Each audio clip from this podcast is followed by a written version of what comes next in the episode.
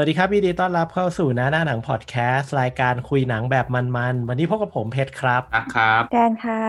ครับผมกลับมาอีกครั้งแล้วสำหรับ EP แรกหลังปีใหม่เลยก็ว่าได้นะครับผมเป็นไงกันบ้างครับทุกคนเอ่อไม่ได้เจอกัน 2 สัปดาห์ครับอ่ากักตัวครับเออได้ได้ไปไหนกันบ้างไหมช่วงปีใหม่ไม่เนี่ยได้ไปไหนเลยเออพื้นที่เสี่ยงอะล่ะ เออจริงๆก็คือ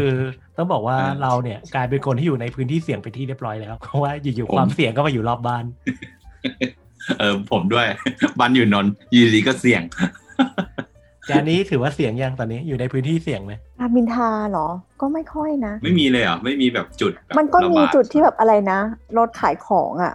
อ๋อไอ้รถผักอะเออเออเออเออเอออันนั้นผ่านโรงงานไงแต่ไม่อยู่แต่ในโรงงานไงก็ไม่ได้แบบ คล่องอืมแวะไม่ค่อยได้ไปไหน อ่าอืมมีกลับสุพรรณบ้างแค่ไปปีใหม่เราก็รีบกลับมาอืมอืมอืกักมตัวเหมือนเดิมตอนนี้ก็คือทุกที่คือความเสี่ยงนะครับ ก็กักตัวกันนะ ดูแลสุขภาพกันเองนะครับ ด้วยความปรารถนาดีจากพวกเรา ดูแลสุขภาพกันเอง ดูแลกันเอง เราไม่รู้จะไปช่วยใช่ดูแลคุณยังไงได้ใช่ครับประมาณนั้นครับ เรามาเรื่องหนังของเราดีกว่า ก่อนที่รายการเราจะยิ่งหม่นยิ่งเศร้าไปมากกว่านี้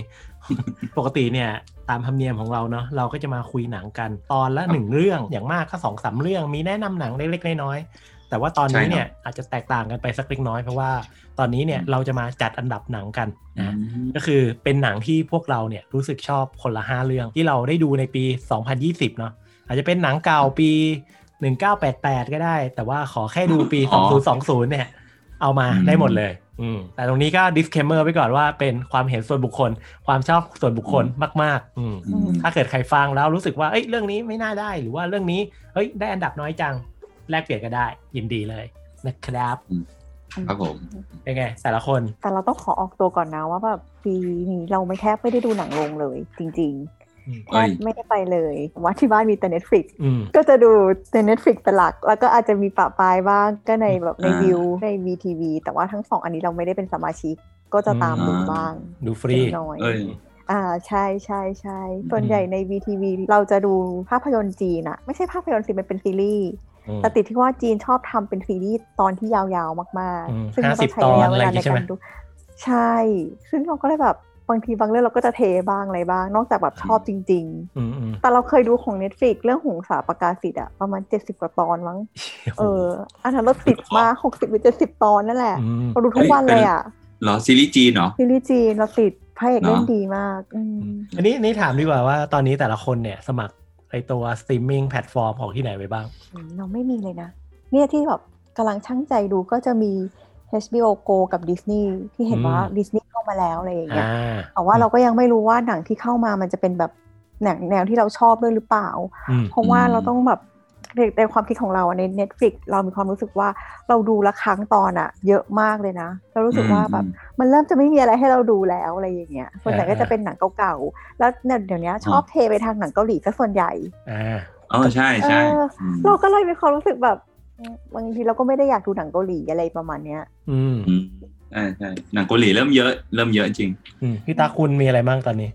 ของผมอะที่ครอบครองไว้ที่เป็นสมบัติผมเองก็มี Netflix ครับ มีวิวอืมอ่า แล้วก็มีอ่า Mono Blockbusterคุณนี่จัดเต็มดูจริงๆฟรีว่ะดูฟรีอ่าไม่โมไอ้บล็อกบัสเตอร์ดูฟรีอ่าอ่าอ่าครับผมก็หลักๆก็ประมาณนี้ อ๋อมี มีไอตัว i f i x ด้วยอ๋อ iflix สมัครไว้อืมใช่เออเป็นแบบไหนดูอะบ้างไอฟิกเอ่อคล้ายๆ Netflix แหละอ้าวอธิบายไงดีวะหนังหนังมาคนละแนวมากกว่าปะเออเออหนังมันคนละแนวอะแต่เมื่อก่อนเมื่อก่อนเราก็สมัครไอฟิกอยู่นะแต่ว่าหลังๆก็เป็นคือแล้วมันเป็นหนังแนวไหนอะตอนนั้นเราดูหนังที่ชื่อว่า Mr. Robot เป็นหนังประมาณเกี่ยวกับแฮกเกอร์อะไรประมาณแบบเนี้ย เอออืมแล้วก็มีหนังเกี่ยวกับพวกแบบ The Magician อะไรอย่างเงี้ย ที่แบบเป็นหนังเกี่ยวกับคอ่าล้ายๆแฮร์รี่พอตเตอร์ที่มีความเป็นมหาวิทยาลัยหน่อยๆ อะไรเงี้ย เอออ่าอืมแต่ส่วนตัวนะเรารู้สึกว่าหนังใน i f i x มันแบบ เราเราไม่ใช่แนวเราเท่าไหร่อะคือหนังที่ใน i f i x มีแล้วเป็นแนวเราอะมันจะมีใน Netflix ด้วยไงเออ ก็เลยรู้สึกว่าใน i f i x เราไม่ เราไม่ค่อยคุ้มที่เราจะเสียเงินเท่าไหร่ก็เลยยกเลิกไปอ่าอืม ใช่ใช่อันนี้อันนี้ก็คือใส่โค้ดฟรีจนถ้ามันมันหมดก็คือจะไม่ได้ต่อแล้วเหมือนกัน อย่างนี้นี่เอง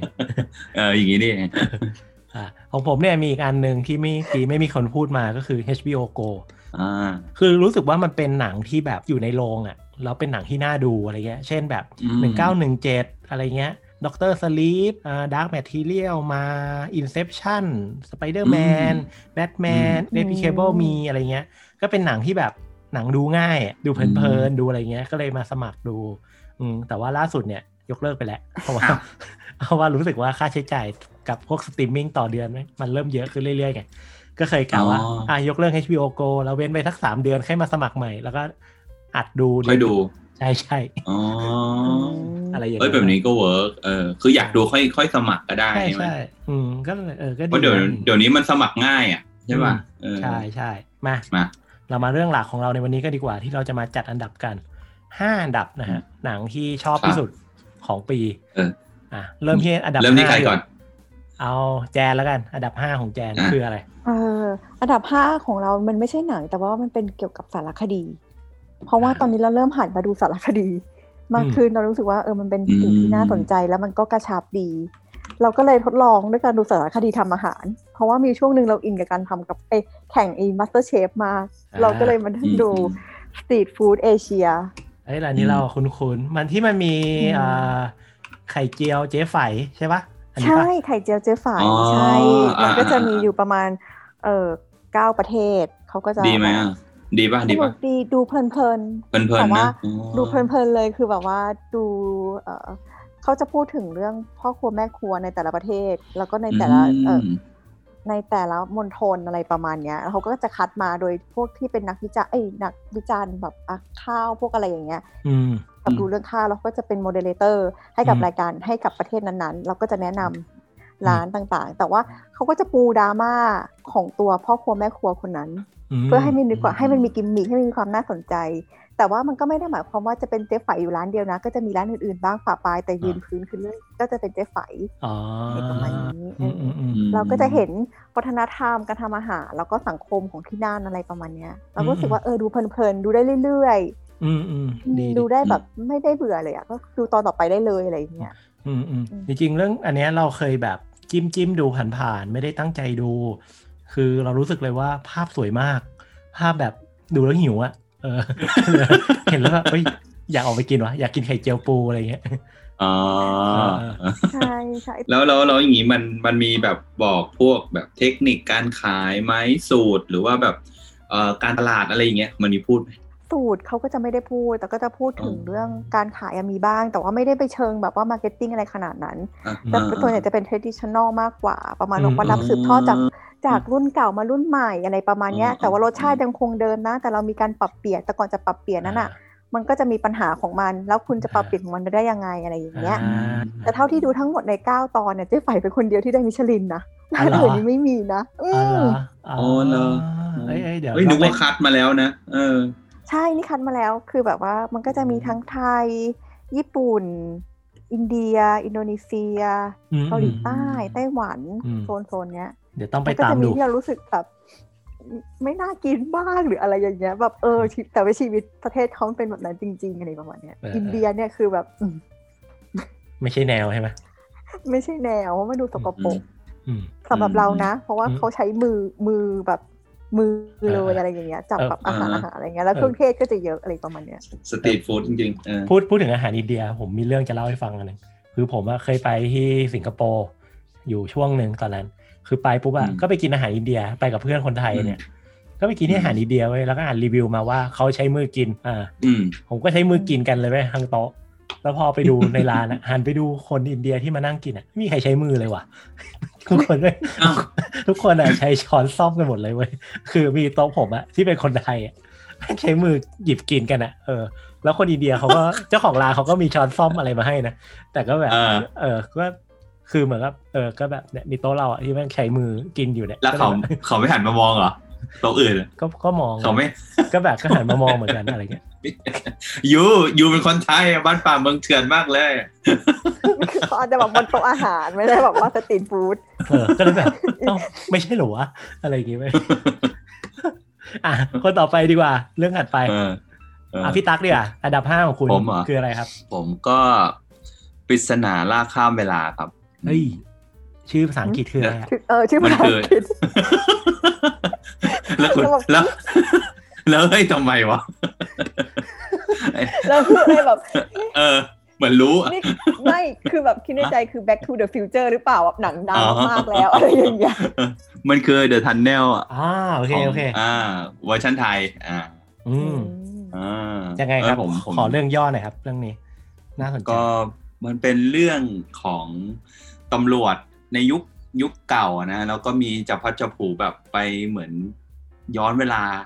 อืมสามารถที่จะย้อนเวลาไปจับฆาตกรที่ตัวเองไม่พลาดไปในในยุคตัวเองอะอืมเอ้ยไม่ใช่ก็เขาเรียกว่าย้อนไหมไปข้างหน้านะไปอนาคต เอออมอะไรประมาณนี้ ไปตามจับตัวผู้ร้ายที่ตัวเองยังจับไม่ได้ ไล่ล่ากันในอนาคตอีกทีหนึ่งเออเฮ้ยสนุกสนุก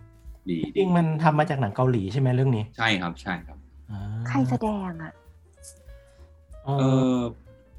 วะเป็นดาราเออค่อนข้างใหม่อะอืมใหม่ใช่ค่อนข้างใหม่อ๋อแต่เราคุ้นหน้านะเออเหมือนพอพอเหสมือนพลแบมปรมินทร์ต้นหลิวมรกตแจนไม่เออรู้จักสักคนแน่นอน แต่ถ้าใช่เกิดว่าแจนเห็นหน้าแจนจะอ๋ออะไรเออ คือต้องเห็นหน้า เออมออะแล้วแบบการแสดงเขาโอเค อุ้ยดีมากเลย เรื่องเนี้ย เยี่ยมเลยอะเออไม่ไม่รู้ดูเวอร์ชันเกาหลีไหมแต่ผมอะมาดูเวอร์ชันไทยก่อนอืมแล้วผมรู้สึกว่า เออนางเอกไทยอะดู ดูน่ารักกว่าก็เลยไม่กลับไปดูเกาหลีแล้วอ่าเฮ้ยดีดีผมเห็นแบบ ตอนแรกก็ดูเหมือนน้องแนะนำมา แล้วผมรู้สึกว่า เออหนังแบบริมเอามาทำอะยืม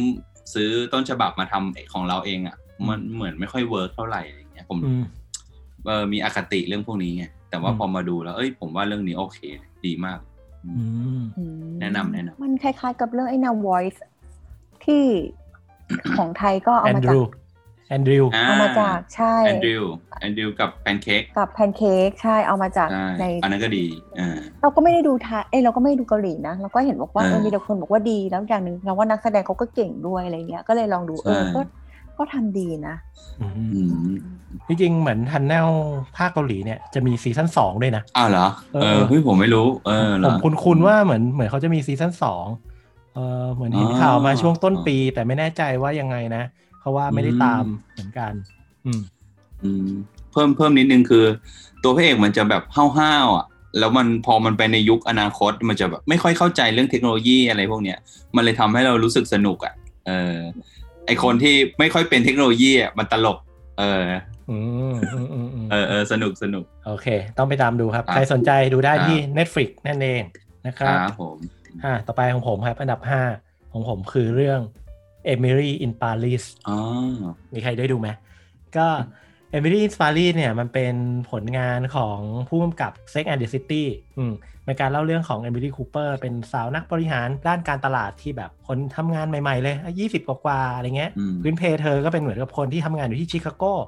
อยู่มาวันหนึงเนี่ยก็เกิดเหตุที่ต้องไปทำงานที่ปารีสแบบไม่คาดฝัน ซึ่งการที่ไปอยู่ที่ปารีสเนี่ยเธอก็ต้องไปเผชิญหน้ากับสิ่งต่างๆที่นั่นเออไม่ว่าจะเป็น culture shock รูปแบบการทำงานที่แตกต่างกันอะไรเงี้ย คนฝรั่งเศสก็จะเข้างานสายหน่อยอะไรเงี้ยเออแล้วก็แบบกินเหล้าอืมระหว่างวันได้หรืออะไรเงี้ย ก็เอมิลี่คูเปอร์เนี่ยก็เป็นคนที่ค่อนข้างเก่งเรื่องของโซเชียลมีเดียทำการตลาดออนไลน์อะไรเงี้ย แต่ทางฝั่งฝรั่งเศสอะเขายังเป็นบริษัท media agency ที่ค่อนข้างเชื่อในเรื่องของออฟไลน์ หรือแบบเป็นทำ media โฆษณาแบบเดิมๆ อะไรอย่างนี้อยู่เอมิลี่คูเปอร์ก็ต้องพยายามเอาชนะหัวหน้า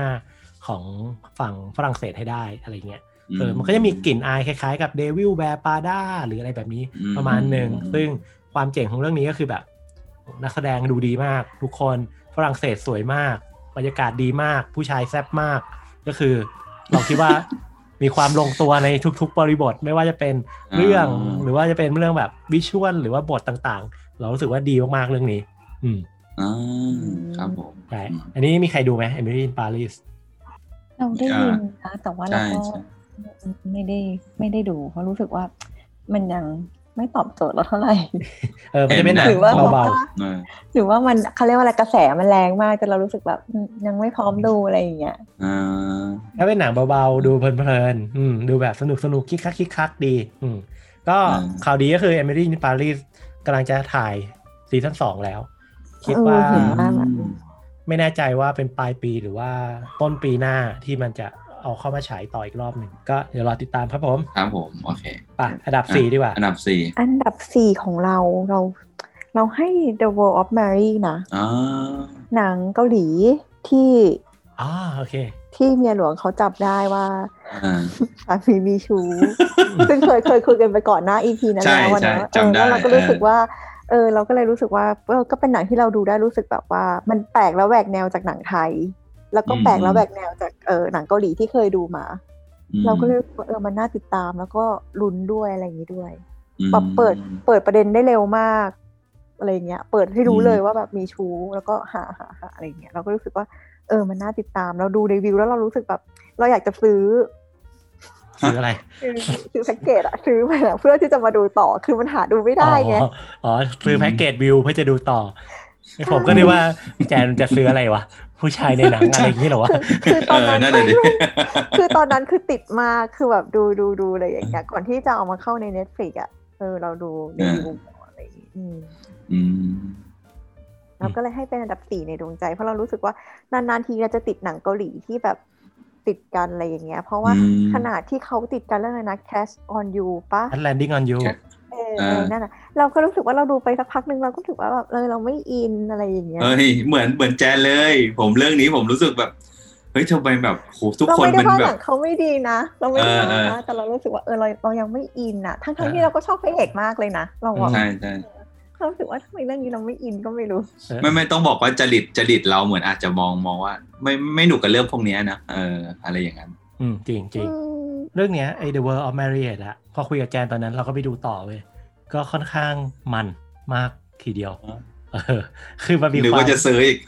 อ๋อไม่ไม่ซื้อเกือบเกือบซื้อละแต่อดใจค่อยๆจิ้มดูทีละตอนไปอ๋อเออมันมันมีความหลากหลายอารมณ์ดีนะ เออมีความขัดแย้งตัวละครทุกตัวมันมีความเทา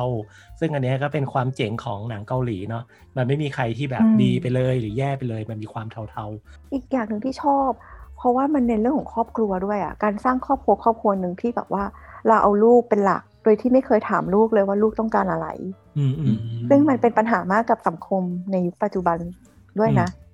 อืมเรารู้สึกว่าอย่างนั้น แล้วก็พอแบบเราเราดูแล้วเราอาจจะอินด้วยความเป็นผู้หญิงอะ คือมันต้องรับในหลาย ๆ บทบาทอะไรประมาณเนี้ย ทั้งเป็นหัวหน้าครอบครัวเองไหนจะเป็นหาเลี้ยงครอบครัวอะไรประมาณเนี้ยแล้วไหนจะเรื่องเพื่อนเรื่องลูกเรื่องหลาย ๆ อย่างเลยอืมอืมจแล้วริงรู้คสึรับกว่ามันตอบโจทย์ได้แบบหลากหลายอะมันไม่ใช่แนวแบบแย่งชิงมาตบนู่นนี่นั่นแต่แบบว่าเอออย่างน้อยมันก็สะท้อนมุมมองความคิดอะไรได้ในหลาย ๆ เรื่องอืมอืมถ้าใครที่สนใจ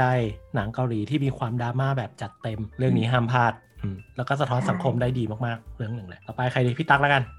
ตามของผมนั้นของผมครับ คืนฝันลวงครับ ชื่อภาษาไทย ก็อะเรื่องแยะเรื่องอะไรวะ คืนฝันลวง ก็มันคืออยู่ในเหมือนอยู่ในซีรีส์รวมที่มันเป็นซีรีส์ที่เป็นเรื่องย่อยๆ หลาย ๆ เรื่องอะใน Sleepless Society อ่าอืมน้องออกแบบเล่นอ๋อเอ้ยผมนึกออกแล้วอืมอืมอืมเออเคย เคยเคยได้ยินอยู่ คืนฝันลวงหูแบบที่ที่มันมีความเหมือน Inception หน่อยๆปะที่แบบใช่เฮ้ยนี่ใช่เรื่องจริงใช่หรือความฝันใช่ปะเออเออเราแยกไม่ออกอะเออแบบเออเออโคตรดีเออผมว่าผมรู้สึกผมดูตอนแรกๆผมรู้สึกว่าเออมันจะสนุกป่าวะมันดูมันดูพิศวงหน่อยๆเกี่ยวกับเรื่องฝันกับเออมันเกี่ยวกับเรื่องราวของการแยกฝันกับเรื่องความเป็นจริงไม่ออกอะไรอย่างเงี้ยเออเออเอเออออะไรประมาณหุ้ยดีมากเรื่องนี้อยากแนะนำให้ดูเออไอ้เรื่องเรื่องเนี้ยตอนนั้นอะผมเคยดูแบบดูสดอะ ที่แบบในเออในช่องวันอะไรเงี้ย ก็ดูไปประมาณเออสองสามตอนอะก็คือนั่งดูแบบงงๆอะแต่ก็ก็ดูจนจบนะ ตอนนั้นก็คือเหมือนยุ่งแล้วก็เลยไม่ได้ดูทีวีอีกเออก็เลยลืมเรื่องนี้ไปเลย แต่จำในยังแบบติดอยู่ในหัวว่าเป็นหนังที่ดูแล้วงงๆอะแต่ว่าเออเออดูต่อจนจบอะเอออืมหุยมันเป็นมันคลายปมแบบว้าวมากคือแบบ พอมันคลายปมไปใช่ไหมมันจะไป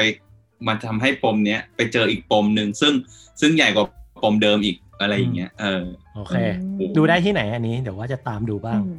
เออยังยังอยู่ใน Netflix อยู่ครับ ยังไม่ได้โอเคเออยังมีอยู่ยังมีอยู่ครับผมได้ฮะก็อันนี้อันดับที่ 4 ของพี่ตั๊กนั่นเองนะครับผมครับผมอืมส่วนถัดไปครับ อันดับที่ 4 ของผม ชื่อว่าเลิฟคราฟคันที่อืมน่าจะไม่มีใครเคยดูอะเออ เออ ไม่รู้ปีนี้ดูหนังแปไม่ลกๆแต่แต่เอาจริงๆเลิฟคราฟคันที่เป็นหนังที่ค่อนข้างดังเรื่องหนึ่งเหมือนกัน แต่ว่าเป็นซีรีส์ที่เขาเรียกว่าเป็น เรือธงอันหนึงเลยแหละของ HBO Go กำกับโดย JJ Abrams ที่เคยกำกับอืมเรื่อง Cloverfield มีคนคือ Jordan Peele ที่กำกับอย่าง Get Out อืม Us อืมอะไรพวกอย่างนั้นนะอืมหนังแนวนั้นอืมซึ่งเป็นคนที่เก่งในเรื่องของการเอาหนัง หรือว่าประเด็นเรื่องผิวสีสีผิวคนดำมาตีแผ่ได้แบบน่าสนใจมากๆคนหนึ่งอืมเรื่องของ Lovecraft Country เนี่ยมันเป็นการเอาเอานิยายของ HP Lovecraft อะ เป็นราชานิยายสยองขวัญคนหนึ่งคือออ๋อความเป็นเลิฟคราฟมันจะมีความประมาณว่าลัทธิความเชื่ออสูรกายโบราณ หนวดปลาหมึกเฮ้ยอะไรเงี้ย เออเฮ้ยเนี่ยอันเนี้ยอันนี้คือสไตล์ของ Lovecraft เลยอะเดี๋ยวเดี๋ยวเดี๋ยวมันเหมือนพวก Castle Rock อะไรนั้นปะแนวแนวนั้นเลยปะอาจจะแนวแนวแนวนั้นใช่คล้ายๆอย่างนั้น แต่ว่าความเป็น Lovecraft อ๋อคือนิยายของ Lovecraft มันจะมีบริบทอะไรแบบเนี้ย มันจะต้องมีไอสิ่งมีชีวิตที่มีความเป็นสัตว์ประหลาดมีอะไรเงี้ยอืมหนวดปลาหมึกเนี่ยเป็น signature ของความเป็น Lovecraft มากๆเอออืมในในความรู้สึกผมนะเออเรื่องเนี้ย Lovecraft เป็นซีรีส์รู้ผมไม่แน่ใจรู้สึก 8 หรือ 10 ตอนเนี่ยจำไม่ได้ ก็คืออมมันเป็นการเล่าเรื่องของตัวละครที่ชื่อว่า Atticus Tic อืมแสดงโดยโจนาธานเมเจอร์ เป็นทหารผ่านศึกที่เพิ่งกลับบ้านมา เพราะว่าการหายตัวไปของพ่อเขา แล้วก็พบจดหมายจากพ่อว่าให้ไปตามหาที่เมืองอาดัมซึ่งเป็นเมืองปริศนาที่ไม่มีในแผนที่ เขาก็เลยต้องไปขอความช่วยเหลือจากคุณลุงเขา ก็คือเป็นจอร์จฟรีแมนเป็นคนที่ทำหน้าที่ในการเขียนไกด์หนังสือเดินทางสำหรับคนดำอะคือย้อนไปในยุคนั้นอะยุคที่มีการเหยียดผิวมากๆอะมันจะมีแผนที่เดินทางสำหรับคนดำคล้ายๆ กับหนังเรื่องกินบุ๊กอะที่บอกว่าอืมคนดำอืมสามารถเดินทางมาที่เมืองนี้ได้ แล้วพักกินข้าวที่นี่ได้ถือว่าปลอดภัย แต่ถ้ามาเมืองเนี้ยให้รีบขับผ่านไปให้เร็วที่สุด เพราะว่าเมืองเนี้ยเหยียดผิวมากอะไรอย่างเงี้ยอืมเอออันเนี้ยก็จะเป็นฉากหลังของทั้งเรื่อง อืมซึ่ง เรื่องราวของเลิฟคราฟคันที่เนี่ยความพิเศษของมันคือ แต่ละตอนอะ มันจะคนละธีมกันเลยอะแต่ทุกๆเรื่องอะ มันไล่บนเส้นทางเนี้ยเหมือนกันก็คือตามหาพ่อไขปริศนาอืมอะไรบางอย่าง แล้วไปเจอปริศนาที่อืมใหญ่กว่า อืมเรื่องราวที่แบบธีมผมจะเล่าธีมคร่าวๆแล้วกัน เช่น ตอนแรกอะอืมจะเป็นการเล่าเรื่องถึงปีศาจอะ เราจะเจออะไรที่มันมีลักษณะเหมือนเป็นปีศาจอะตอนถัดไปจะเป็นการเล่าเรื่องประมาณลัทธิอะไรเงี้ย เออ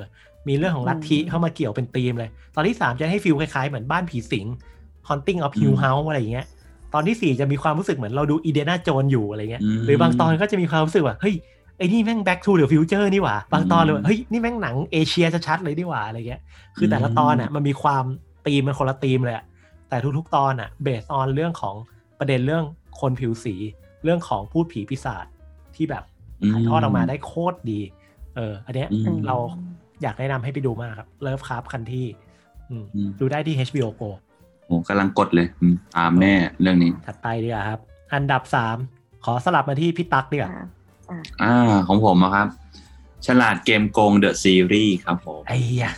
เนี่ยอืมก็ผมดูหนังหนัง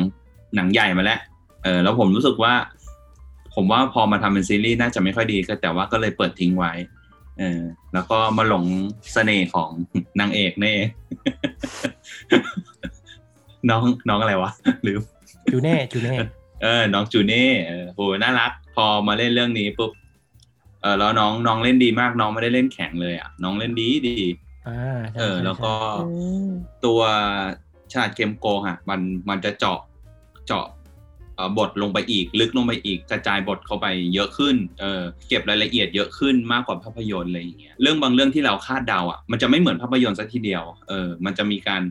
เปลี่ยนบทบ้างนิดหน่อยอะไรอย่างเงี้ยซึ่งโอเค ผมว่าสนุกมากๆเลยอืมจริงๆมันมีเรื่องราวที่ที่เลยจากภาพยนตร์ไปอีกประมาณสักใช่ยี่สิบสามสิบเปอร์เซ็นเหมือนกันนะ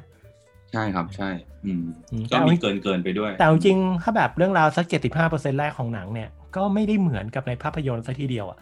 มีเออแบบชอบตรงนี้แหละ ดีเลยออเออมันมีแบบลงรายละเอียดตัวละครเยอะขึ้นด้วยอืมใช่ครับใช่อืมว้าวว้าวอาจอจะยู่เพราะว่าเวลามันมากกว่า ใช่ใช่ใช่ครับอืมจริงๆเรื่องนี้ก็ตัวละครค่อนข้างดีแทบทุกคนเลยนะไอพาลิสใช่อย่างเงี้ย อืมอืมก็อืมหลายคนเลยอะอืมแล้วก็อย่างตัวละครที่เป็นลูกลูกเจเจตลินเนี่ยครับออเจ้านายน้องอืมเออน้องเจ้านายอะเอออืมคนเนี้ยคือคิดว่าโอ้โหแบบคิดว่าแบบ คือตัวผมอคติแบบลูกลูกดารา น่าจะเล่นไม่ดีอะไรอย่างเงี้ยเอออืมแบบแต่พอแบบ น้องเจ้านายมาเล่นแบบโอ้โหเล่นดีมาก เล่นเล่นเป็นแบงค์ได้ดีมากอะ เออ คือแบบผมแบบแม่งยอมเลย เออแม่งเล่นละครเก่งมากอืมอืมอืมจริงๆเรื่องนี้ก็คือก็ต้องยอมรับเลยนะว่านักแสดงแต่ละคนเนี่ยค่อนข้างอืมดีอะดีมากๆเลยก็คืออมมีจูเน่ มีเจ้านาย มีไอซ์พาริสใช่ไหมอ่ามีน้องอืมนาน่านาน่าโลมาไม่ใช่ปลาเออ ก็คือแก๊งนะแก๊งหน้าดาวเออเก่งหน้าดาวเอเก่งอหน้าแก๊งหดาวน้าดาว แล้วทีนี้ก็จะมีคนอื่นเอออีอีกนะ เช่นวิลลี่แมกกินทอสแท่งศักดิ์สิทธิ์เออเออนกราชนก อุ๋มอาภาศิรินุ่นสิอ่าโอ้โหเออนุ่นสิริพันธ์ออร์แกนราศีอย่างเงี้ยอืมคือเออเดี๋ยวอาจารย์ว่าต้องดูเรื่องนี้แล้วล่ะ เพราะว่าคล้ายๆพี่ตั๊กเหมือนกันเพราะคิดว่าแบบพอเราเห็นตัวละครที่มันเป็นเด็กๆอะ เราอ่าเรากลัวผิดหวังไปกับเรื่องไอ้ที่ใครฆ่า อะไรนะตระกูลอะไรอ๋อจำชื่อเลือดรื่งข้นไม่คนได้จางเลือดข้นคนจางใช่เรามีความรู้สึกว่าตัวผู้ใหญ่เขาเล่นได้ดีมากอะแต่พอมาเจอเด็กๆอะเรารู้สึกว่าบางทีบางฉากเราไม่ค่อยอินไงเราก็เลยกลัวว่า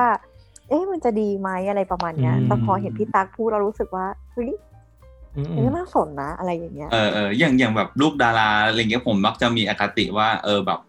คือมีมีความเป็นพ่อแม่ดารา แล้วก็เลยได้โอกาสเข้ามาเล่นอะไรอย่างเงี้ยเออแต่พอพอเอามาเล่นน่ะ คือโอกาสมันเป็นเรื่องมันเป็นส่วนหนึ่งเล่นดีไม่ดีอีกส่วนหนึ่งถูกไหมแต่พอได้โอกาสแล้วมาเล่นคือน้องแกเล่นดีไงเออแบบเออแล้วผมเราก็เลยแบบชอบอะเอออืมอืมจริงครับ จริงๆต้องบอกนะ ถ้าเกิดว่าเทียบกับสมัยเลือดข้นคนจางอะนักแสดงหลายๆคนอะเพิ่งแสดงหนังเป็นครั้งแรก อย่างไอซ์พาริสอืมเอ้ยไอเล่นเปล่าวะไอซ์พาริสเล่นไอออเล่นไอเล่นเล่นลูเล่กนเจี๊เล่ยบนตอนนั้นอะผมรู้สึกเลยโอ้แข็งเป๊กเลยคนนี้ไม่น่าไม่น่าไหวอืว่ะมอะไรอย่างเงี้ยอืมแต่ว่าพอผ่านมาเรื่อยๆเรื่อยๆอะหนังเรื่องอื่นๆที่เขาแสดงอะเฮ้ยมัน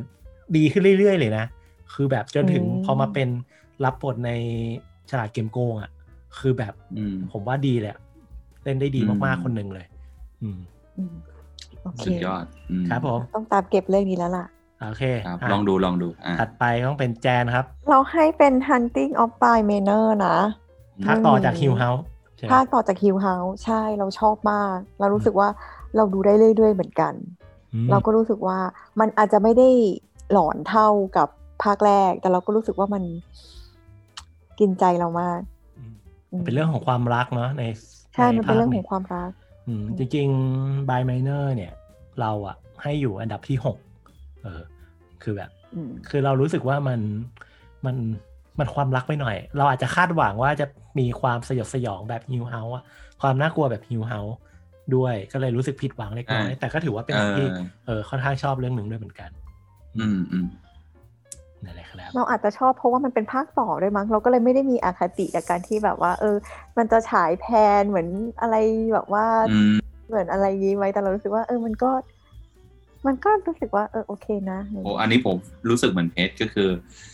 ผมรู้สึกฮิวเฮาส์มันแบบมันทำท็อป performance ดีอะ มันทำดีอะเออมันทำดีมาก่อนอะเออพอพอมาพอมาอันนี้ ด้วยความที่เราตั้งใจจะมาหลอนเต็มที่อะอืมอืมก็เลยก็เลยผิดหวังหน่อยแต่นักแสดงส่วนใหญ่นี่คือเอามาจากภาคแรกหมดเลยนะเพราะว่าตัวนางเอกก็ภาคแรกนะอ๋อใช่ใช่เรากลับไปย้อนดูภาคแรกเราใช่รู้สึกใช่ว่าเออถูมักนก็ถูก แต่ก็ไม่ทั้งหมดใช่แต่ก็ไม่ทุกตัว ไม่รู้ว่าจะมีภาคต่อไปด้วยหรือเปล่านะ เห็นเงียบๆไป อยากให้มีอืมโอเค อันนี้ก็เป็นอันดับ 3 ของแจนนะครับ โอเค ใครสนใจก็ไปดูได้ใน Netflix นั่นเองนะครับๆครับผมอะและถัดไปอันดับ3ของผม เชื่อว่าเรื่องนี้ต้องอยู่ใน list ของใครบางคน ก็คือ Alice in Borderland อ๋อก็ Alice in Borderland ก็เราเคยจัดไปแล้วเนาะเรื่องนี้ก็เป็นเรื่องเล่าของอาริสุเด็กหนุ่มที่ เหมือนกับวันๆไม่ทำอะไรเป็นเด็กติดเกม อืม แล้วก็อยู่มาวันหนึ่งอาริสุและเพื่อนๆ ก็มาพบว่าตัวเองตกอยู่ในโตเกียวที่เป็นเมืองร้าง แล้วก็มีแค่เขาอะไปอยู่ในดินแดนที่ถูกเรียกว่าเป็นแดนมรณะ ที่เหมือนจะเป็นโลกคู่ขนาน อืมอลิสึก็ได้เจอกับคนมากมายแล้วก็พยายามเล่นเกมเพื่อเอาตัวรอดไปให้ได้ ซึ่งอ่าใครสนใจอยากฟังละเอียดไปดูได้ในไปฟังพวกเราได้ในสักตอนหนึ่ง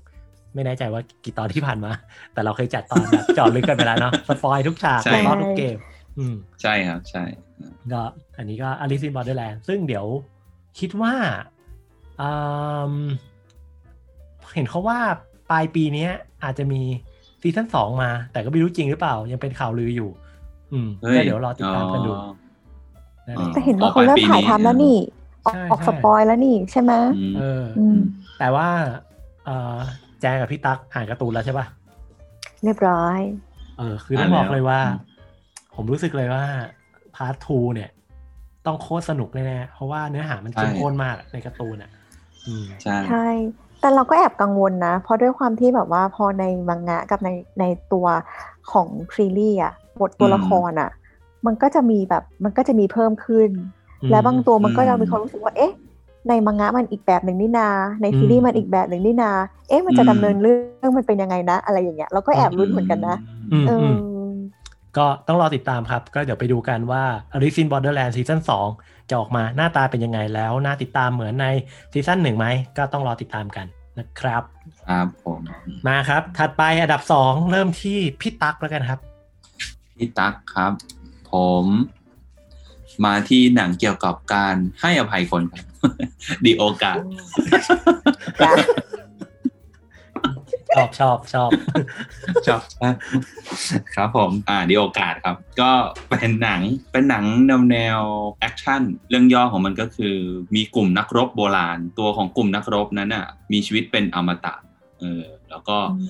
คนคนที่เป็นอมตะเนี่ยก็จะรู้ว่าใครบ้างจะมีความเป็นอมตะเหมือนตัวเองอะไรเงี้ยก็พยายามจับกลุ่มรวมกัน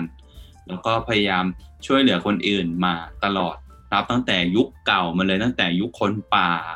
อืมยุคสงครามครูเสดยุคอืมยุคสงครามโลกอะไรเงี้ยมาตลอดก็คอยช่วยเหลือคนมาตลอดจนมาถึงยุคปัจจุบันนั่นเอง อืมอืมก็มีเรื่องราวที่เอ่อมีกลุ่มคนที่พยายามจะจับคนพวกเนี้ยไปจับทำการทดลองนู่นนี่นั่น เพื่อหาความเป็นอมตะนั่นแหละ เป็นสาเหตุของการต่อสู้ของ ของกลุ่มคนนี้ในเรื่องนี้เออซึ่งสนุกมากเรื่องนี้เราเคยจัดไปแล้วด้วยเหมือนกันเนาะจริงๆเรื่องนี้ผมก็ใช่ครับผมก็ชอบเหมือนกันนะไอโอกาสๆอ่าใช่สนุกใช่สนุกดีเลยมันมีความแนวแนวๆเหมือนอะไรนะ คือจะบอกว่าเหมือนแวมไพร์ก็ไม่ใช่เนาะมันก็เป็นเหมือนกับคนอมตะที่แบบ อยู่ทุกยุคทุกสมัยความชอบของผมคือว่ากลุ่มเนี้ย มันจะชอบไปโผล่อยู่ใน เหตุการณ์สำคัญสำคัญของโลกจริง ๆอะอะไรแบบเนี้ยาเออก็เลยรู้สึกว่า เอ้ยชอบเว้ยแบบแบบเอ้ยไปอยู่ในเหตุการณ์เอ่อไอน์สไตน์หรือว่าไปอยู่ในเหตุการณ์สงครามนู้นสงครามนี้อะไรเงี้ยอ่าก็แบบดีคือดูได้เรื่อยๆเลยใช่ไหมมันเป็นหนังคือแนว action action ดูได้แบบ ก็ไม่เรื่อยนะ คือมันแบบลุ้นระทึกตลอดอะเออ เออดี๋ยเออแล้วแล้วตัวหลัก ที่เอ่อตัวหลักก็คือเอ่อที่เล่นโดย Charlize Theron อะเอออืมแบบมันเป็นตัวผู้หญิงอะ แล้วมันเป็นหัวหน้าหัวหน้ากลุ่มอะซึ่งมันเท่มากอะ คือแบบมันมีความสุขุมเด็ดขาดแล้วเท่ เอออมเออ มันเป็นผู้นำดีเอออะไรเงี้ยผมว่ามันเจ๋งใช่ใช่แต่ว่าอืมความที่แบบน่าสนใจอีกอย่างหนึ่งก็คือว่าตอนจบของมันเนี่ย มีการทิ้งปมบางอย่างเอาไว้ว่ามอาจจะมีภาคต่อไปก็ได้ เออใช่ใช่ซึ่งอันเนี้ย น่าสนใจ ถ้าเกิดว่ามีการทำต่อนะ สนุกอะ่ะ จะกลายเป็นหนังซีไอหนังเฟรนไชายที่สนุกมากอีกเรื่องหนึ่งอะ่ะอืมอืมอืมอืมใช่ใช่สนุกสนุกสงสัยเราต้องกลับไปดูแล้วล่ะทางอ่าผ่านเรื่องนี้แนะนำแนะนำเรื่องนี้แนะนำใช่ดีโอเคถัดไปครับ ถัดไป คุณแจน อันดับสองของเราก็นะ เรายกให้ Alice in Borderland อ้าวอ๋อที่ซึ่งเพชรได้กล่าวไปเรียบร้อยแล้ว ที่เราโอเคยกให้ มีคนอู้อะเออทำไมทำไมทำไมแจนถึงชอบเรื่องเรานี้เราชอบเรื่องนี้ เพราะว่าตอนแรกอะต้องบอกก่อนว่า teaser ของหนังเรื่องเนี้ยตอนแรกมันไม่ได้ออกมา มันออกมาเป็น Sweet Home ก่อน เพราะตอนแรกเราเข้าใจต้องต้องต้องสารภาพเลยว่า เราเข้าใจว่าไอ้ตัวประหลาดอะ คือต้องเป็นหนังเรื่องนี้ เราก็เลยบอกว่าอะเราก็เลยเปิดเรื่องเราจำได้ว่า Netflix อะคือเหมือนแบบปล่อยมาก่อนมั้งแล้วซึ่งจะเป็น Sweet Homeอืมอืมเออ แล้วเราเพิ่งมาเข้าใจว่าอ้าวมันคนละเรื่องกันนี่นาเราก็เลยพอเห็นมันเป็นเรื่องนี้ปุ๊บเราก็เลยเข้าไปดู อืมแล้วรู้สึกแบบเฮ้ยติดเป็นไงเราเราก็ดูไปเรื่อยๆเลยเรื่อืมอยๆเรื่อยๆอะไรอย่างเงี้ยอืมประกอบกับด้วยเขามาอ่านมังงะด้วย แล้วก็มาเทียบกับในตัวของซีรีส์ด้วยเงี้ยเรายิ่งทำให้เรารู้สึกว่าเออเราประทับใจมันอาจจะไม่ได้เก็บครบ แต่เรารู้สึกว่ามันก็ทำให้เรารู้เรื่อง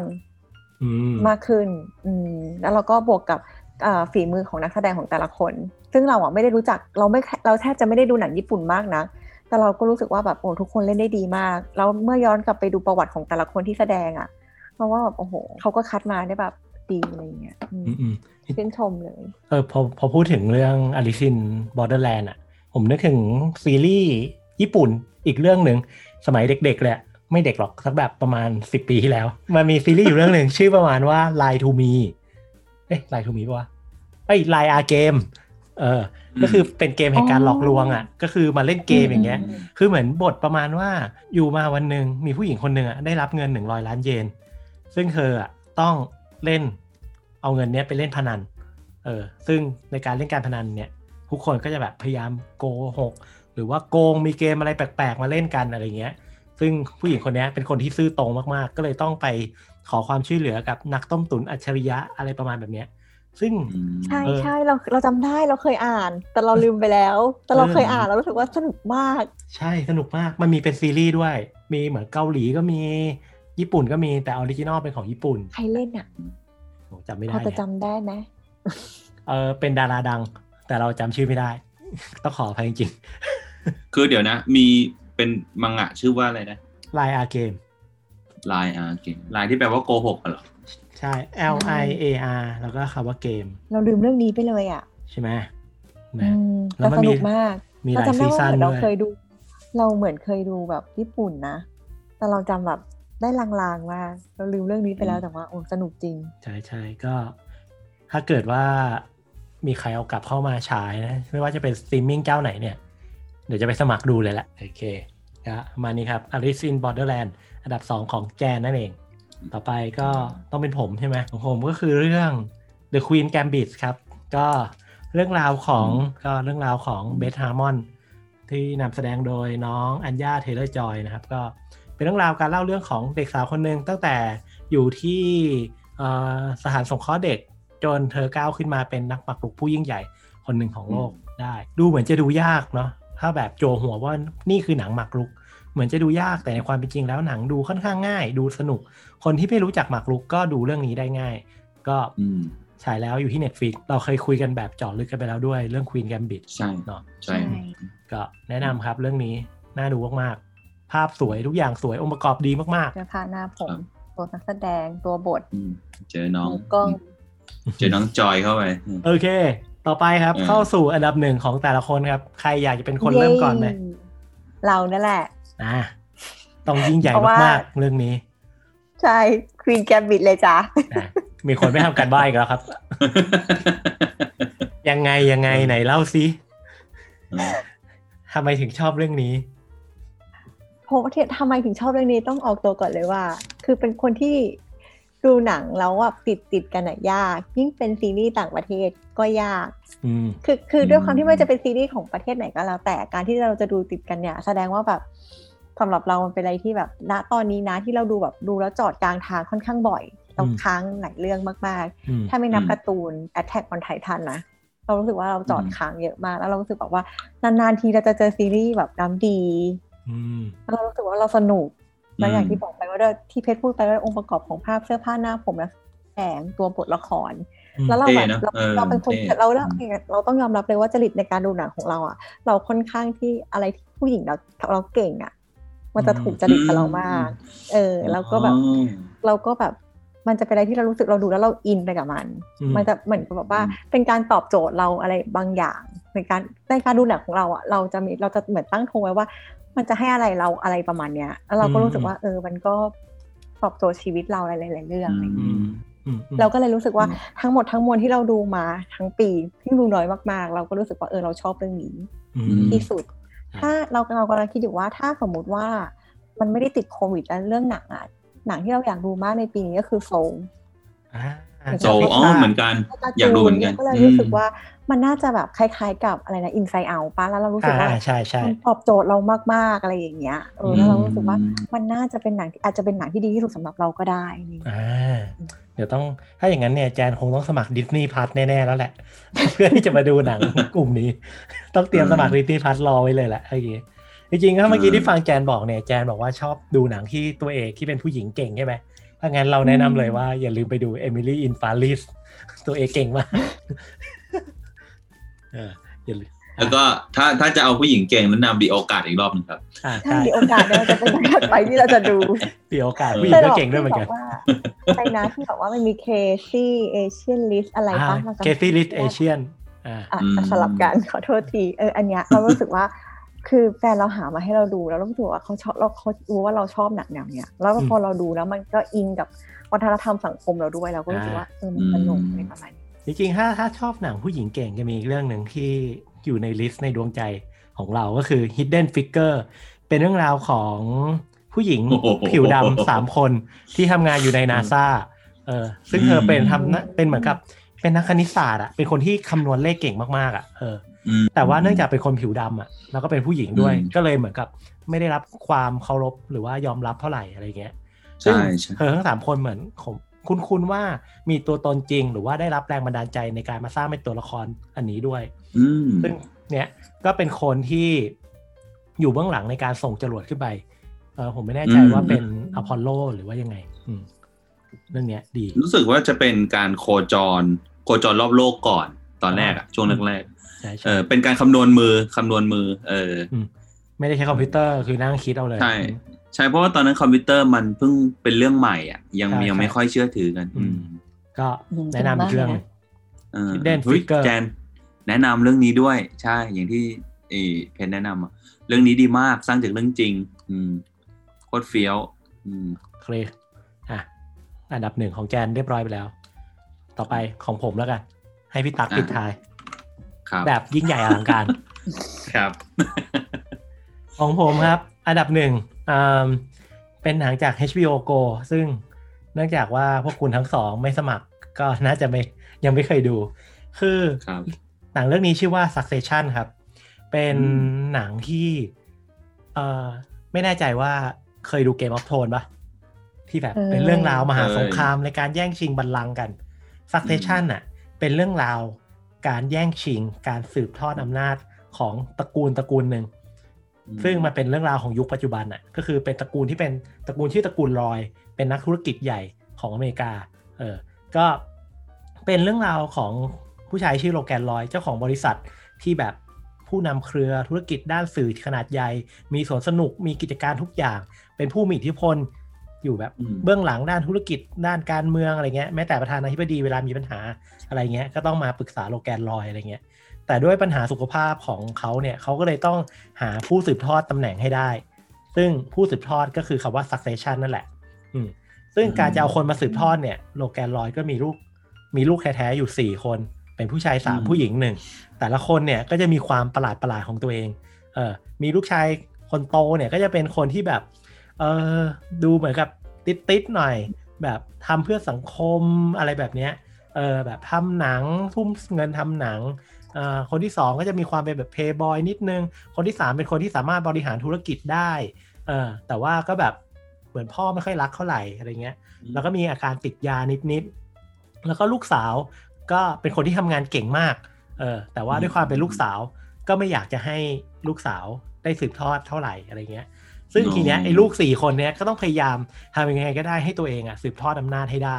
มีการหักเหลี่ยมเฉือนคมกัน เราจะเห็นไลฟ์สไตล์แบบคนโคตรรวยอะคือขึ้นเครื่องบินไปกินข้าวแล้วก็ขึ้นเครื่องบินกลับอะไรเงี้ยเออหรือว่าอืมซื้อนาฬิกา Patek Philippe ให้เป็นของขวัญแล้วก็บอกว่าอะไม่เอาว่ะให้คนที่มากวาดถนน หรือว่าคนมาดูแลไปแทนอะไรอย่างเงี้ยมันก็จะมีความความประหลาดประหลาดๆมีความจิกกัดสังคม ความร้าย ความแบบแซะแซะทุกอย่างอะ แซะตั้งแต่แบบอืมทุกอย่างการเมืองสังคมเหยียดผิว คือมีทุกอย่างที่เรารู้สึกว่าถ้าอยู่ในหนังเรื่องอื่นน่ะโดนด่า แต่พอมาอยู่ในหนังเรื่องเนี้ย ด้วยบริบทการเซตโทนต่างๆอะการเหยียดแบบสุดๆของมันอะกลับทำให้เรารู้สึกว่า เออ มันมีเหตุผลในการที่มันเป็นคนอย่างนี้ว่ะอะไรเงี้ยเออ ก็อยากแนะนำให้ไปดูกัน มันมีความแบบเกมออฟโทนมากๆ แต่เป็นเกมออฟโทนอืมภาคธุรกิจอืม The Succession อ่า แต่ไม่จบแย่เหมือนเหมือนเหมือนเกม of Thrones ใช่ไหมอะไรไม่ยังไม่อ๋อยังไม่จบ เดี๋ยวซีซั่นอ๋อใหม่เหรอน่าจะประมาณกลางกลางปีนี่ อ่าอืมแต่ว่าคืในอแต่ในแต่ละซีซั่นมันมีความจบอ่าจบในตัวของมันนิดนึงนะเอออ่าคือเรื่องเนี้ย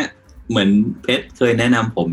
มาแล้วใช่ด้วยมั้งใช่ไหมผอะผมอะอยากเอหาอคนอยากหาคนคุยด้วยมาก เพราะว่าผมรู้สึกว่าแม่งสนุกมากเลยเรื่องเนี้ย แต่ไม่มีใครเออดูแต่ด้วไม่ยเลคิดยว่าเป็นอันดับหนึ่งนะเออไม่คิดว่าเป็นอันดับหนึ่งของเพชรนะเออใช่ใช่คือสนุกเออแต่ว่าอืมคือก็เข้าใจประมาณหนึ่งว่ามันเป็นหนังแนวธุรกิจไงเออบางคนก็อาจจะรู้สึกว่าแบบเฮ้ยมันดูยากหรือเปล่านะอะไรเงี้ยเออออืมแต่ในความเป็นจริงแล้ว ถ้าเกิดคุณดูเกมออฟโทนได้อะอันเนี้ยก็น่าจะดูได้ เพราะว่ามันคือเรื่องของการหักหลัง แล้วก็มันมีความตลกด้วย แล้วก็ความพิเศษอันหนึงมันจะมีมุมกล้องที่แบบตลกตลกอะคือ แบบสมมุติว่า ถ่ายหน้านี้อยู่ใช่หน้าคนคนหนึ่งอยู่ใช่ป่ะแล้วพออมพูดประโยคสนทนาอะไรจบปุ๊บอะมันจะซูมเข้าไปใกล้ๆอะขึ้นอะเออเหมือนประมาณว่าอืมเหมือนเป็นการแบบทำเหมือนกับเป็นเรียลลิตี้อะไรเงี้ย นิดนิดๆอะอืมเออเออมันก็จะมีความรู้สึก real ๆนิดนึงอะไรเงี้ยอืมอืมอืมตอนนี้มีซีซั่นสองซีซั่นสามคาดว่าน่าจะมาประมาณเนี่ยครับ กลางปีนี้ ต้องรอติดตามว่าจะมีไหมครับ ครับผมโอเคอะและถัดไปอันดับหนึ่งของ พี่ตั๊กนะครับ ซึ่งต้องยิ่งใหญ่มากๆเรื่องนี้ ยิ่งใหญ่มากๆครับ ทุกคนรอครับคผอยมเรื่องนั้นคือ Alice Alice in Borderland ครับ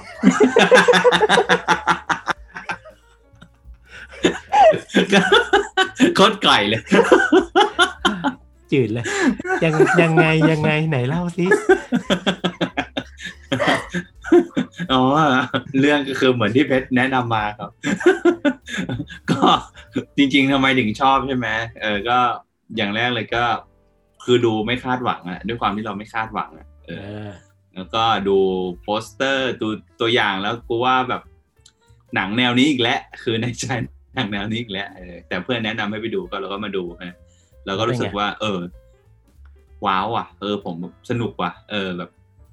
เออมัน ทุกตัวละครมันสามารถตายได้แฮะอะไรอย่างเงี้ยเอออืมแล้วก็ เออแล้วมันก็ยังไม่ไม่เฉลยปมว่า ดินแดนนี้มันคือที่ไหนทำไมอืมถึงจำเป็นจะต้องมาอยู่ที่นี่อะไรอย่างเงี้ยเอออ่าเออ คือมันมันว้าวตรงเนี้ยแล้วมันสนุกแล้วมันก็ เออคือคือมันรู้สึกเหมือนการ์ตูนเรื่องแนวแนวๆแบบพวก เอ่อ The Promise Neverland อะไรอย่างเงี้ยเออคือแบบมามันคือแบบมันจะต้องเหมือน ร่วมร่วมมือกันเพื่อหาทางออกไปอะไรอย่างเงี้ยเออมันมันมันสนุกอย่างนั้นนะอืมอืมอืมจริง ๆครับ ก็อืมจริง ๆ อะ ผมอะคันปากมากเลยอะอยากคุยอืมเวอร์ชันการ์ตูนต่ออะเออผมอ๋ว่าอใช่ไหมรู้สึกใช่อยากคุยใช่เวอร์ชันใช่การ์ตูนต่ออะไรเงี้ยเออเออแต่ไว้ไว้สักวันหนึ่งเราหาโอกาสแบบ ไม่คุยหนังละ คุยการ์ตูนแม่งเลยอะไรเงี้ยเออดีดีได้ได้ได้เราได้ก็ได้นะ เพราะอ่านอยู่ใช่ไหมเออเอออาจสาจะไม่ได้หลากหลายเท่ากับเพชรกับพี่ตั๊กหรือเปล่าเออก็นี่แหละอืม Alice in Borderland นี่แหละอืมเออ Alice Alice ไม่ใช่ไม่ใช่ Promised Neverland ไม่ใช่เออเดอะเดอะอลิสนี่แหละแลนด์แลนด์เหมือนกันเอออะแต่เอ้ยโอเคแต่โพมิดโพมิดเนเวอร์แลนด์นี่ก็สนุกนะใช่ไหมเฮ้ยเป็นเคยดูป่ะผมผมอ่านอยู่พอมิซินเออผมซื้อหนังสือเนี่ยเก็บอยู่ พอมิซินอ๋อพอมิอินวันเดอร์แลนด์ก็กำลังจะมีหนังด้วยกำลังจะเป็นอ๋อเหรอซีรีส์ด้วยใช่ใช่อ๋อเหรออ่าส่งมาให้อ่านหน่อย เกี่ยวกับอ่าเรื่องอะไรอะ Promise in Wonderland จะเป็นเรื่องราวประมาณเนเวอร์แลนด์ Promise in Neverland เออ Promise in Neverland เป็นเรื่องราวประมาณว่า ในโลกโลกหนึ่งเนี่ย มีสถานเลี้ยงเด็กอยู่ ซึ่งเด็กทุกคนที่อยู่ในสถานเลี้ยงเด็กเนี่ย จริง ๆ แล้วเนี่ย ถูกเลี้ยงมาเพื่อที่จะส่งออกไปให้ปีศาจเอาไปกินเป็นอาหารอืมอืม ซึ่งเด็กๆที่อยู่ในสถานเลี้ยงเด็กเนี่ยต้องพยายามเอาชีวิตรอดหนีออกมาให้ได้ เรื่องราวประมาณนี้ อืม ซึ่งสนุกมากลายเส้น ดีพูดอะไรซะดีลายเส้นสวยดี สวยเลยเออเออ แค่แต่ว่าฟังฟังพล็อดแล้วดูเลอะเทอะเลอะเทอะไหมเออเหมือนเอาไปให้ปีศาจกินดูเลอะเทอะแล้ว ตอนแรกฟังแล้วการ์ตูนเลอะเทอะเฮ้ยแต่ไม่สนุกมาก เออ รู้สึกว่าประมาณสิบเก้าเล่มมั้งหรือยี่สิบเล่ม ไม่แน่ใจจำไม่ได้ละอืมแต่ก็อืมอืมสนุกมากสนุกแล้วก็มันมีความเป็นปรัชญาศาสนา การเมืองการปกครองสอดแทรกประมาณหนึ่งด้วยเหมือนกันในเรื่องนี้ โอ้ใช่ใช่ใช่อืมเยี่ยมเลย ก็ค่อนข้างแนะนำครับเออเออก็เดี๋ยวไว้ดีเลยหาโอกาสมาคุยกันดีกว่า สักสักเออสักรอบสักรอบ เออคุยการ์ตูนได้ได้คุยการ์ตูนบ้างเออก็ใช่ครับใช่จากสิบไอ้ห้าอันดับที่พวกเรานำเสนอมาก็จะเห็นได้ว่า Alice in Borderland ติดของทั้งสามคนเลยนะฮะอืมใช่อืม top three top three top three top three ของเราอะอ่าก็ประมาณนี้นะฮะสำหรับ list หนังในปี 2020 ที่พวกเราดูมาบางเรื่องก็หนังเก่า บางเรื่องก็หนังใหม่เนาะแต่ก็คือเรายึดว่าเราดูปีที่แล้วก็เลยเอามาคุยกันว่าเอ้ยพวกเราชอบเรื่องนี้ อืมแต่ทีนี้ก่อนที่จะไปกันขอแนะนำหนัง ที่รอสักคนละสองสามเรื่องได้ไหมว่า ปีเนี้ยรอดูหนังเรื่องอะไรอยู่อ๋อปีนี้ปีนี้ใช่ไหมอ่าเร็วๆอย่าเร็วเอาเร็วๆนะอ่า อ่า งั้นเราก่อนละกันนะๆอืมครับคือถ้าถ้าจัดอันดับนะ เราเรารออยู่สามเรื่องอะมาเลยครับสามเรื่องอ่าคือฮะสามเรื่องก็คือเรื่องแรกเรารอ Quiet Place Quiet อืม Place อ๋อเรารอซีซั่นโอ้สองเลื่อนแล้วเลื่อนอีกอืม โอ้ยเลื่อนแล้วเลื่อนอีกใช่เออเออเรารพูอดอยู่พูดพูดถึงควายเพสอะผมผมนึกถึงอันหนึ่งตอนนั้นเหรอผมไปดูหนังที่โรงหนังใช่ป่ะไปรอบแรกเห็นเขาติดสติกเกอร์ แล้วก็เขียนว่าหนังจะเข้าฉายวันไหนเออใช่ป่ะแล้วผ่านไปสักประมาณเดือนหนึ่งอะผมก็ไปอีกเว้ยผมก็เจอสติกเกอร์เนี้ยอืมแม่งเปลี่ยนไปอีกวันหนึ่งเหมือนแปะสติกเกอร์ทับไปเลยทับไปเรื่อยๆเรื่อยๆจนจนตอนนี้คิดว่าคงไม่แปะแล้วอะ เห็นว่าเห็นว่ากำหนดฉายวันที่23เมษายนนี้นะ แต่ก็ไม่รู้ว่ามันจะโดนเลื่อนอีกหรือเปล่า เพราะว่าตอนนี้สถานการณ์มันก็เลวร้ายไปเรื่อยๆอะอืมันไม่มีท่าทีว่าจะหยุด แต่ว่าเราก็ต้องรอผลว่าวัคซีนจะทำงานได้ดีหรือเปล่าอืมถูกไหมอืมใช่ใช่อืมไม่แน่เขาอาจจะมาฉายในสตรีมมิ่งเลยก็ได้นะ อืม อาจจะมาอยู่ใน HBO Go หรืออะไรเงี้ยเอาก็ว่ากันไป เดี๋ยวรอดู อะ ถัดไปดีกว่าครับแจน เรื่องที่สองของแจน เรื่องที่สองของเราก็เนาะ Conjuring สาม อ่าอ๋อนี่มันตาอันวกเนี้ยคอนจูริงใช่อืมเราก็รอดูอยู่อืมเพราะว่าเราแต่ว่าเราก็ทำใจไว้นิดนึงนะว่าเพราะว่าผู้กำกับเป็นไอ้นั่นอะคำสาปหญิงล้ำให้อีลาโยโนล่าอะไรนั่นนะเราก็แบบแอบทำใจนิดนึงว่ามันแบบเอ้ยจะหลอนไหมแต่ด้วยความที่แบบว่าเออเราดูคอนจูริงในโรงหมดเลยอะไรอย่างงี้ไงอืมเราก็คิดว่าเออเรื่องเนี้ยเราก็รออะไรเงี้ยยังไงอืมเราก็รอ แต่ก็แบบอ่าเสียใจไปนิดนึงอ่าอืม ครับผมครับเอาจและริที่งขาดไม่ได้เลยๆอะอืมจ้ะอะในที่ขาดไม่ได้คือ ขาดไม่ได้คือเราต้องรอคือ Alice in Borderland อ่าอ๋อเพราะว่าด้วยความที่มังงะเราแบบอยากมันเราก็ลุ้นอะไรประมาณเนี้ยอืมอืมอืมอืม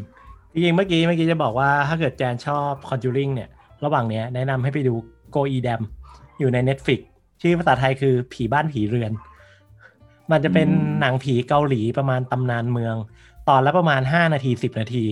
เออ ซึ่งฮะเออ ดีมากประณห้าถึงสิบนาที ใช่ตอนแบบสั้น ๆ เลย เป็นแบบประมาณแบบพวกเรื่องเล่าผีสั้น ๆ อะไรเงี้ยเออเป็นผีแบบเกาหลีเกาหลีหน่อยแบบตัวอย่างเช่น เรื่องราวบนรถแท็กซี่อะไรเงี้ยเออ หรือว่าเรื่องราวในห้องน้ำอะไรเงี้ย แบบมันมีความหลอนๆนิดๆอะแนะนำให้ลองดู เออ ที่ที่หัวเราะนี่ไม่ใช่อะไรนะดูแล้ว ดูแล้ว แล้วแม่งหลอนจริง เออ จริงเหรอเออโอ้ยแนะนำไม่ให้ดูดูกลางคืนแล้วครับห้านาทีสิบนาที ตอนนั้นรู้สึกจะมีแปดตอน คือผมอะจัดเต็มเลยแปดตอนต่อเนื่อง ความพิเศษของหนังเรื่องนี้คือ เวลาผีจะมามันจะมีเสียงแบบตึบตึบตึบตึบตึบตึบตึบแล้วใส่หูฟังดูไงก็จะมีความหลอนนะเอ้ยเอ้ยพอถอดหูฟังออกแล้วว่าเฮ้ยทำไมกูได้ยินเสียงตึบตึบอยู่วะพอดูพอดูต่อเนื่องไปหน่อยอ๋อคือยังตุบตุบตุบตุบอยู่นะมันยังตึบตึบอยู่ในหัวไม่เอาอะไม่ ดูกลางวันดีกว่าเออเอออะลองกันลองโอเคและอะ Alice in Borderland นะพี่ตั๊กพี่ตั๊กเอาพี่ตั๊กดิอะพี่ตั๊กสามขเรื่อองงผมก็สามเรื่องก็มีรอ Kingdom ครับรอ Kingdom ซีซั่นใหม่อ่าซอมบี้นักวิ่ง ใช่ใช่ครับใช่ของเกาหลี จะเป็น spin-off จะเป็นอะไรก็มาก่อนรออยู่ รอ Alice in Borderland นั่นแหละเออรอเหมือนเราเหมือนกันก็ชอบว่าว่าจะดูว่า part สองของตัว live action เนี่ยจะทำดีเหมือนในมังงะหรือเปล่าอะไรเงี้ยอืมครับ แล้วก็อีกเรื่องหนึ่งที่รอมานานแล้วเลื่อนแล้วเลื่อนอีก เลื่อนจะเป็นค่ายเป็นไส้เลื่อนนะก็เป็น Godzilla vs Kong ครับ ตัวนี้รอมากอ๋อเออว่ะ เรื่องนี้ ลืมไปเลยนะเนี่ยว่ามีเรื่องนี้ด้วย เออ เออเออเออรอจนลืมอะเออเห็นเขาว่าจะมีความก็ยิ่ประงใหมาณญ่นี้ประมาณหนึ่งเลยเรื่องนี้ ใช่ แล้วเห็นว่าจะลง HBO Go ด้วยนะอ๋อเหรอใช่ปะไม่รู้เอเหมือนอกันเห็นว่า เดี๋ยวเราเห็นติดมีตามประเด็นกันอยู่ ว่าจะลงลงพร้อมในโรงภาพยนตร์อะลงพร้อมกัน เข้าพร้อมกันเลยอืมอืมโอเคส่วนของผมเนี่ยสามเรื่องก็จะมีอันแรกก็คือยูก็คือคุณ Joe Goldberg ของเรานี่เองอืมอืมหลังจากที่ซีซั่นหนึ่งและซีซั่นสองได้ฝากเรื่องราวอันสุดสะพรึงเอาไว้เรียบร้อยแล้ว อืมก็ซีซั่นสามเนี่ยลองหาข้อมูลมาคร่าวๆ เห็นเขาว่าจะมาช่วงประมาณกลางปีไม่ก็ปลายปี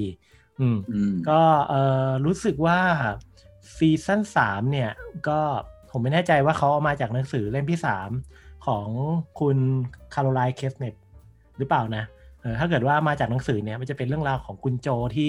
ไปเริ่มต้นในการใช้ชีวิตใหม่ที่หมู่เกาะแห่งหนึ่งบนแปซิฟิกตะวันออกเฉียงเหนือ อืมอืมแล้วก็แบบเขาก็ไปทำงานอยู่ใน local library ของที่เกาะ เออแล้วก็ไปอืมจุดเริ่มต้นได้พบกับ Mary DiMarco ซึ่งทำหน้าอีที่กแล้วนะ Mary DiMarco เป็นบรรณารักษ์ อยู่ที่ห้องสมุด เออ แล้วคุณโจของเราก็พิชิตพิชิตใจเธอเอ้ยพิชิตใจเธอได้ด้วยวิธีเดิมอ่าๆก็คือออสร้างสถานการณ์และพิชิตใจได้ เออออืมแต่ทั้งนี้ทั้งนั้นเนี่ย ปัญหาคือว่าคุณแมรี่เนี่ยมีลูกแล้ว แล้วก็มีเพื่อนด้วย แล้วก็เหมือนกับเป็นคนที่มีกิจธุระอะไรค่อนข้างเยอะอะการที่คุณโจโกเบิร์กอะจะตัดสินใจปักหลักปักฐานมีครอบครัวจริงๆจังๆที่เกาะเนี้ย อาจจะเป็นจุดเริ่มต้นของการทำให้คุณโจโกเบิร์กถูกเปิดเผยตัวตนที่ต้องการจะปิดซ่อนไว้ในสองซีซั่นที่ผ่านมาก็ได้ อันเนี้ยอืมคือเรื่องราวที่เราต้องไปดูว่าคุณโจเนี่ยจะจัดการเรื่องนี้ยังไง เออ ซึ่งอันเนี้ยก็เลยอยากดูเหมือนกันว่าเฮ้ยมันจะออกมายังไงวะอืมและเรื่องที่สองที่รอดูก็คือ Alice in Borderland เหมือนทุกคนเลยครับอืมอืมเรื่องนี้แน่นอนไม่ดูไม่ได้อ่าอ่าและเรื่องที่สามที่รออยู่ก็คือ Zack Snyder Justice League อืมก็คืออ Justice League นี่แหละ แต่ว่าเป็นเวอร์ชัน Snyder Cut เนาะก็ถ้าเกิดว่าย้อนความไปก็คือปี 2017 เนี่ย ตอนถ่าย Justice League ภาคแรกฉบับเวอร์ชันแรกจบเนี่ย ก็เหมือนกับว่าทางผู้บริหารค่ายเขาอยากจะมีถ่ายซ่อมถ่ายแก้อะไรเงี้ย แต่ว่าเหมือนกับตอนนั้นเกิดเหตุการณ์เนาะที่ลูกสาวคนโตของคุณแซ็กสไนเดอร์ออทัมสไนเดอร์ฆ่าตัวตาย เออ ก็เลยต้องได้คุณจอร์ดวีดอนเนี่ยพ่วงกับอเวนเจอร์เนี่ยมาถ่ายซ่อมให้แทนอืมก็ผลงานที่ออกมาก็คือ ก็ไม่ประทับใจสักเท่าไหร่เนาะสำหรับอืม Justice เวอร์ชันที่ผ่านมา แต่ว่าเห็นเขาครับบอกว่าเวอร์ชันที่กำลังจะเข้ามาเนี้ยน่าจะยาวประมาณ 4 ชั่วโมง แล้วก็อาจจะเป็นมินิอ๋อซีรีส์ 6 ตอนจบ แล้วก็เราได้เห็นตัวอย่างที่ปล่อยออกมาแล้วจะเห็นได้ว่า เฮ้ยมันมีความอลังการอะไรบางอย่างออกมาด้วยเหมือนกันอะเออมันมีความแบบอืมประหลาดเปลี่ยนไปประมาณหนึ่ง หรือว่าล่าสุดไม่กี่วันที่ผ่านมามีการโพสต์รูปของ Wonder Woman เอออืมถ้าเกิดว่าในหนังของ Justice League เนี่ยจะมีรูป Wonder Woman ที่ถ่ายด้วยภาพฟิล์มกระจกกับเหล่าทหารเนาะประมาณสี่ห้าคน อืมซึ่งอันเนี้ยอืมก็เป็นภาพที่เราเคยเห็นแล้ว แต่ภาพเวอร์ชันเนี้ยเราจะเห็นเอ่อ Wonder Woman ในมาตรที่โหดขึ้น ก็คือกำลังหิ้วหัวของนักรบ สักเผ่าหนึ่งอะอยู่ถึงสามหัว เออ ก็เลยคิดว่าเวอร์ชัน Snyder Cut เนี่ย ต้องมีความหม่นและมีความโหดแบบมาก ๆอะไรอย่างเงี้ยแน่ๆเลยอืมก็เลยแบบอืมเอออยากรู้ว่า แค่การตัดต่อการทำเสียงใหม่ การทำอะไรใหม่ โดยที่ไม่ได้ถ่ายทำใหม่อะมันจะทำให้หนังเปลี่ยนไปจากเดิมได้ขนาดไหน อันเนี้ยคือรอดูอยู่มาก ๆ อืมนะครับ ก็เป็นหนังที่ผมรอดูอยู่สามเรื่อง ก็คือ You อืม Alice in Borderland และ Justice League Snyder Cut อืมนั่นเองครับก็โอเคก็ประมาณนี้ครับ ครับวันนี้ครับกับสิบห้าเรื่องไม่ถึงสิบห้าเรื่องอะสิบกว่าเรื่องที่แนะนำเนาะที่เราดูกันในปีใช่ที่ผ่านมาแล้วชอบ กับอีกหใช่ลายๆเรื่องที่เรารอคอยที่จะดูกันในปีนี้นะครับ อืมอืมก็ครับก็ใครชอบอะไรก็ลองไปดูตามพวกเราได้นะ ลองดูใช่นะครับ หรือใครมีหนังเรื่องไหนอยากแนะนำให้พวกเราไปติดตามหรือไปรับชม ก็แนะนำมาได้ที่ Facebook Twitter หน้าพอดแคสต์หรือช่องทางที่คุณอืมกำลังฟังอยู่ได้เลย คอมเมนต์ครับติชม มาได้เลยครับ เราอ่านแล้วเราตอบทุกคนแน่นอนนะครับครับสำหรับวันนี้โอเคก็เพียงพอประมาณนี้ไว้เจอกันตอนต่อไป ตอนนี้ไปแล้ว สวัสดีครับ สวัสดีครับ